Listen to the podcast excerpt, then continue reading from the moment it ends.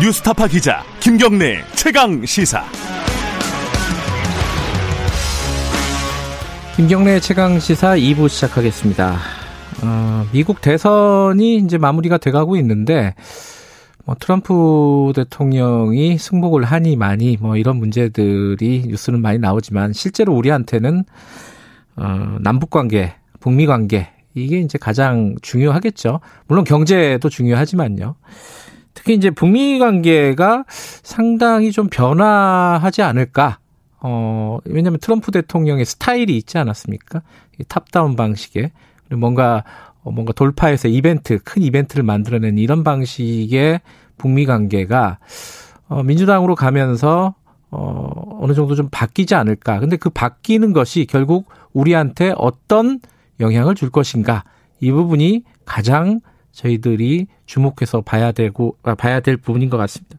오늘은 이 부분 좀 어, 차분하게 좀 짚어보죠. 정세연 민주평통 자문회의 소속 부의장님 전화로 연결돼 있습니다. 의장님 안녕하세요. 예, 안녕하세요. 예.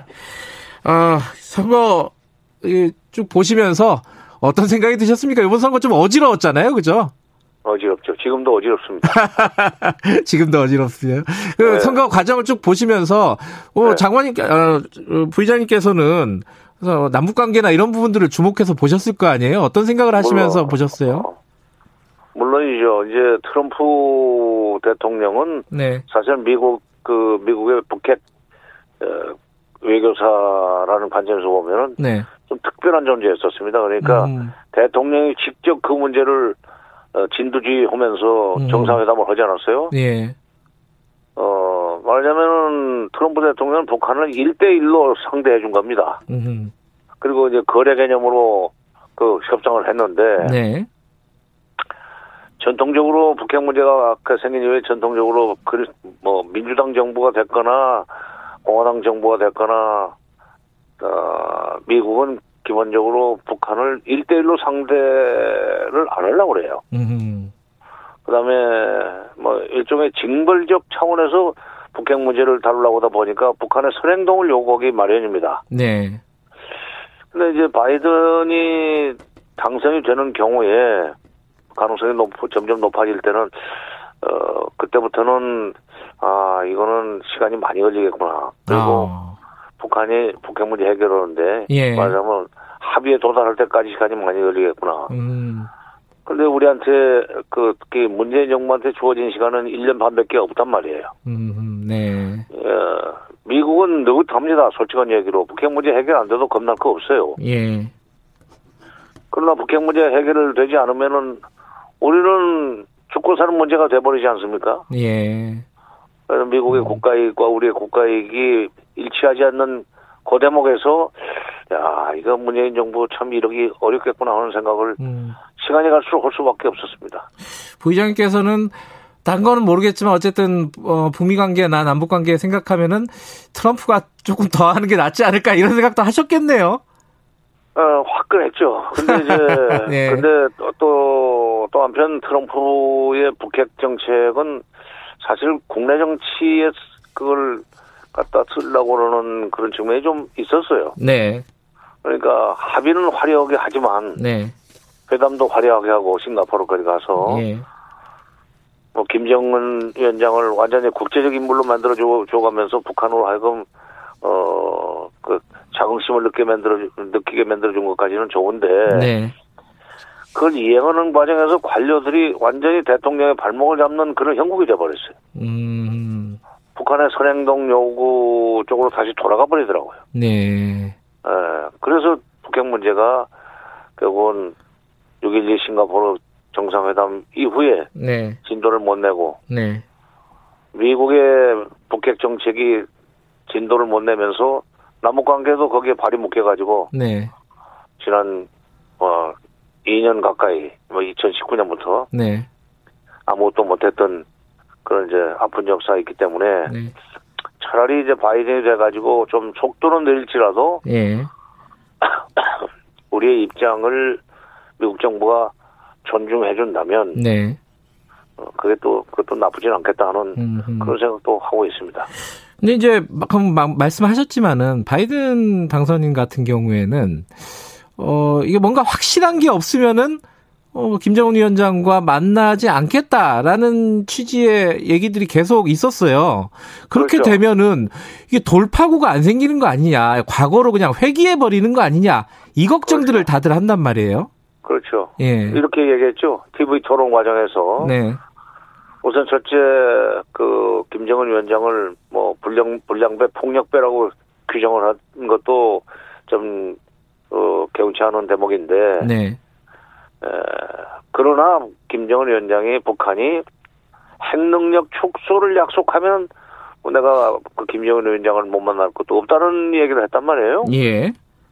정상회담의 조건은 북한의 핵 능력 축소 약속입니다. 네. 근데 핵 능력 축소라는 것은 뭐 핵 능력 축소가 좀 더 나가면은 뭐 완전 비핵화가 되지만 네. 핵 능력 축소나 비핵화는 사실은 협상의 결과로서 출구에서 받아내야 될 일이지 네. 입구에서 그거부터 약속하고 회담하자 하는 식으로 순서를 바꿔놓으면 음흠. 이게 시작이 안 된다는 문제가 있죠. 예. 그러니까 어, 만날 수 있어. 그러나 이 거 이것은 네가 이런 조건을 충족시켜야 돼. 그, 그렇게 하면서 사실상 만나는 것을 기피하는 그런 화법이 있잖아요. 왜? 예. 아, 다 줘, 다 좋은데, 너 이것만 해. 그러면 내가 너 해달라는 거 다 해줘. 그런데 이것만 해. 할 때 그것을 상대방이 받아들일 수 없는, 어, 내용이라면은 처음부터 문제가 있죠. 그럼, 아, 그게 걱정된 대목입니다. 예. 그러면은 이제 그 걱정되는 대목이, 어, 좀 구체적으로 얘기하면은 예컨대 오바마 때의 뭐 이른바 그 전략적 인내, 무대응, 뭐 무시 이런 쪽으로 갈 것인지 아니면 클, 트럼, 클, 어, 클린턴 행정부 때 약간 그래도 좀 적극적인 관여하는 그런 어떤 정책 기조로 갈 것인지 어느 쪽으로 갈 것인지 좀 예측이 가능할까요 지금? 아, 지금은 뭐, 뭐 바이든이 아직은 뭐 그런 쪽의 얘기를 음. 어, 당선인 자격으로 이런 방법도 하지 않기 때문에 예. 예단할 수는 없고 그러나 그러나 오바마 정부 때 그 지금 바이든 당선자가 부통령이었는데 예. 8년 동안 예. 그때 8년 동안 지속돼온 전략적 인내 때문에 그 기간 중에 북한이 핵실험을 네 번이나 했다는 사실을 바이든도 알고 있을 거예요. 아하, 예. 쉽게 얘기해서 오바마 정부의 전략적 인내와 여기 우리 한국의 이명박 정부와 박근혜 정부의 북핵 그이 그 선해결론. 네. 이것 때문에 육자회담도 하나도 못했고 한 번도 못했고 그 과정에서 그 틈새 시간을 북한이 활용해가지고 핵실험을 네 번에 했다는 것은 음. 이거는 뼈아픈 교훈이 되기 때문에 네. 오바마 아니 저 바이든 정부가 오바마 때의 전략적 인내를 그 답습하지는 않으리라고 봅니다. 음. 예.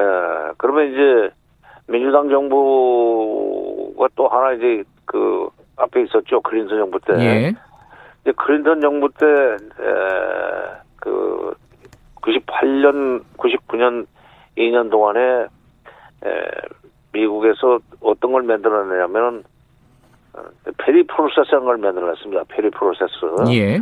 윌리엄 페리 전 국방장관이 대북정책 조정관이 돼가지고 북한이 핵실험을 뭐, 아니 미사일 발사를 더 이상 못하게 하고 또 핵실험도 어 핵 개발도 중단하도록 하는 조건에서 미국과 일본이 수교까지 해준다. 그리고 한반도의 평화 체제를 구축해주면 되는 거 아니냐는 걸 3단계로 이렇게 도망을 쳐가지고 어 그걸 이행하기로 했어요. 네. 그거에 대해서는 북한도 좋다. 그 정도라면 뭐 우리가 미사일 개발 발사할 것도 없고 핵, 핵, 핵 개발도 더 이상 안 하겠다는 동의를 했는데 네. 아, 이게 정권이 바뀌어 버렸단 말이에요. 음흠. 2000년에 예. 2000년에 선거에서 그래서 2001년부터 어 부시 정부가 들어서 가지고 어 네오콘의 무지막지한 대목 압박 정책이 시작이 됐는데 그러니까 그때 클린턴 정부 말년에 만들었던 만들어냈던 어, 한반도 평화 프로세스인 페리 프로세스라는 것을 이 바이든 정부에서 다시 한번 시작을 할 수 있도록 어 문재인 정부가 좀 힘을 쓸 필요가 있지 않나 음. 어, 그런 점에서는 음, 바이든 대통령이 취임하면은, 어, 가장 빠른 시간 내에 문 대통령이 빨리 만나러 가야, 돼, 가야 될 것 같아요. 그건, 음. 그야말로 그런 문제는 톱다운 방식으로 지시가 내려가야 되기 때문에. 예. 예, 대통령 선에서 한번 그 운을 떼줘야 되고, 뭐 물론 지금 강경화 장관이 미국 가 방문 방미 중에 있기 때문에 에, 바이든 캠프 쪽 사람들도 만나고 만나겠죠. 네. 도 만나지만 또 통일부 장관도 뭐 곧 미국을 가겠다고 그러니까 바로 그런 그 이 클린턴 정부 말년에 한국 정부와 미국 정부의 합작품인 페리 프로세스 그땐 뭐 페리는 어, 자, 자진해서 이것은 김대중 프로세스고 또 다른 말 또 달리 표현하면 임동원 프로세스입니다라는 얘기까지 했지만 바로 그 음. 한반도 평화 프로세스를 바이든 정부에서 초기부터 음흠.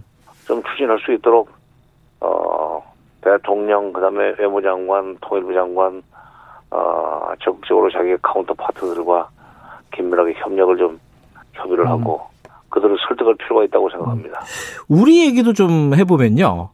우리가 사실 문재인 대통령이 유엔 연설에서 이 종전 선언을 얘기를 했잖아요. 예, 예. 근데 그게 지금도 유효한 것인지 지금 상황 바이든 정부가 들어서는 상황에서 유효한 것인지 이 부분은 어떻게 생각하십니까? 아니 유효한 것인지 아닌지 그것은 음. 우리가 이제 그걸 그 계속 그 입장을 견지할 것이냐 하는 예. 데 달린 건데 예. 문 대통령은 그걸 견지하죠. 그리고 그것은 종전 선언은 예. 꼭 트럼프 정부만을 의식하고 네, 음. 제안한 건 아니에요. 예. 왜냐하면 종전 선언으로 들어가서 한반도의 그 항구적인 평화 체제가 구축돼야만 비핵화가 된다. 음. 핵 문제도 해결이 된다. 네. 그런 점에서는 이게 한반도 평화 프로세스의 입구라는 겁니다. 음. 종전 선언이. 예. 그거는 미국 정부가 무슨 공화당이 됐건 민주당이 됐건 관계없이 우리가 그걸 밀고 나가야 될 정책이고 예.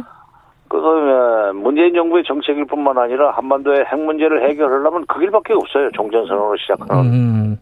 그러니까 그 종전선언이라는 말이 98년, 99년에 성안된 페리 프로세스에는 그 종전선언이라는 말은 없었어요. 그러나 최종적으로는 한반도의 평화 체제 구축 그리고 내용적으로는 북미 관계 북일 그 관계 개선, 네.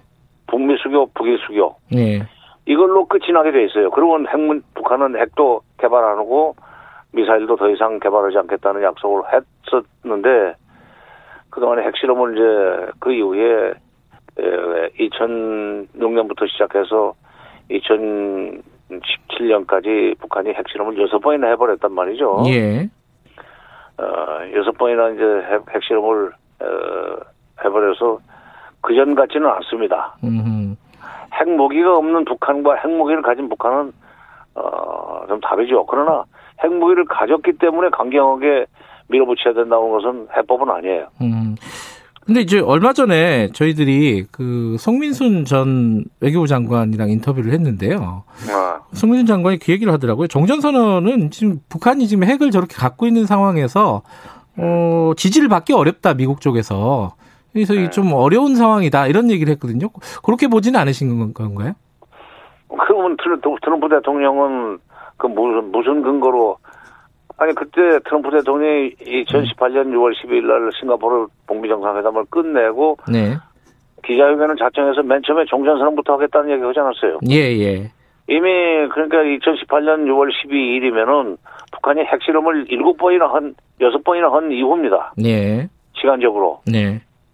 핵을 뭐 20개 가졌느니 핵폭탄을 20개 가졌느니 30개 가졌느니 하는 것이 미국에서 어, 어 판단하는 내용인데 그런 상황에서 트럼프 대통령이 종전선언을 하겠다고 음. 어 그건 또 뭐예요? 그러니까 그리고 그 종전선언이라는 단어는 사실은 2006년 11월 달에 당시 조지 W 부시 대통령이 먼저 꺼낸 겁니다. 예. 근데 2006년 11월 달이라고 하는 시점은 어떤 그 시점이냐면 2006년 10월 9일 날 북한이 1차 핵실험을 성공한 뒤에요. 아. 그러니까 미국 대통령들이 종전 선언이라는 것을 주로 공화당 대통령이 많이 꺼냈는데 예. 그거는 북한이 핵을 갖기 시작한 조건에서 나온 얘기고 예. 핵을 상당히 가진 조건에서 또 그 얘기가 나왔다면은 예. 종전 이미 북한이 핵을 가졌는데 종전 선언이라는 것은 이제 쓸모가 없다 하는 얘기는 조금 어그 저거는 생각 답이 오는데. 음, 알겠습니다. 그리고 지금 그 우리 얘기 하나 더 하면요. 지금 사실 북미 관계가 좀 교착돼 있는 상황에서도 우리가 독자적으로 할 수 있는 것들이 많이 있었는데 우리가 제대로 못했다, 소극적으로 했다 이런 비판들이 좀 있지 않았습니까? 그런 룸은 좀 열릴까요? 어떻게 보세요? 아니 비판이 아니라 그게 현실이에요, 사실이에요. 현실이다. 예. 사실. 근데 워킹그룹의 발목이 잡혔죠. 예. 근데 이제 그 트럼프 정부 때 만드는 건데 워킹그룹은. 예. 바이든 정부에서는 어, 그걸 계속 끌고 나갈지 아니면은 조금 음. 느슨하게 풀어줄지 그건 지금 예단할 수 없지만 네.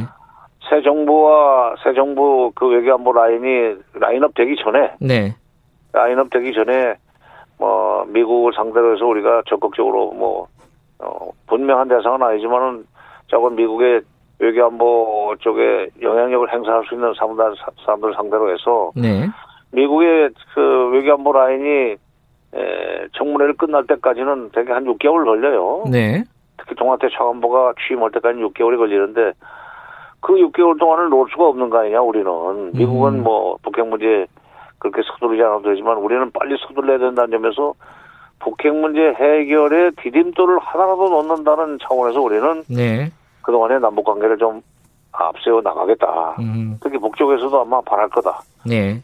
이때를 놓치지 말자. 해서 우리가 미국이 북한을 말하자면 상대하기 좋게 만들어 놓겠다. 네. 음. 말하자면 미국 말을 잘 듣게 뭐 억지를 쓰지 않도록. 네. 이렇게 그 남북 관계를 통해서 남북 협력을 통해서 그런 상황을 만들어 놓겠다고 예. 미국을 설득하고 어 또 그 방향으로 끌고 나가야죠. 알겠습니다. 그 북한 얘기 좀 해보죠. 미국 얘기, 우리 얘기 좀 했으니까 북한 얘기 하면은 북한은 지금 좀 조용한 것 같아요. 바이든 대통령 뭐 선거 과정에서 북한이 혹시 어 음. 바이든 대통령 됐다고 뭐 도발하고 뭐 쏘고 뭐 이럴 가능성 우려하는 쪽이 있잖아요. 장관님께서 보시기엔 어떻습니까? 그런 우려 현실화 될 수 있을까요? 근데 이제 아직은 바이든 대통령이나 그 참모들이 북한을 상 북한의 북한을 나쁘게 말하지는 않았어요. 네. 지금 코로나 19 대처가 지금 제일 급하고 경제 회복이 중요하다는 얘기까지만 하고 있는데. 네. 만약 외교 문제와 관련해서 북한을 다시 또 독재자니 무슨 막 불량배니 폭력배니 그다음에 그 핵 포기 약속을 하지 않으면은 일체 우리는 실무회담도 안 하겠다는 식으로 북한을 걸고 들어가면은 네.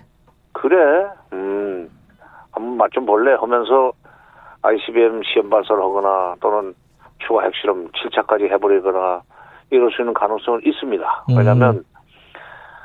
북한은 그동안에 핵 문제가 불거진 90년 90년대 이후에 미국이 북한을 압박하면 압박할수록 더 세게 거세게 반발하는 이른바 벼랑끝 전술을 쓴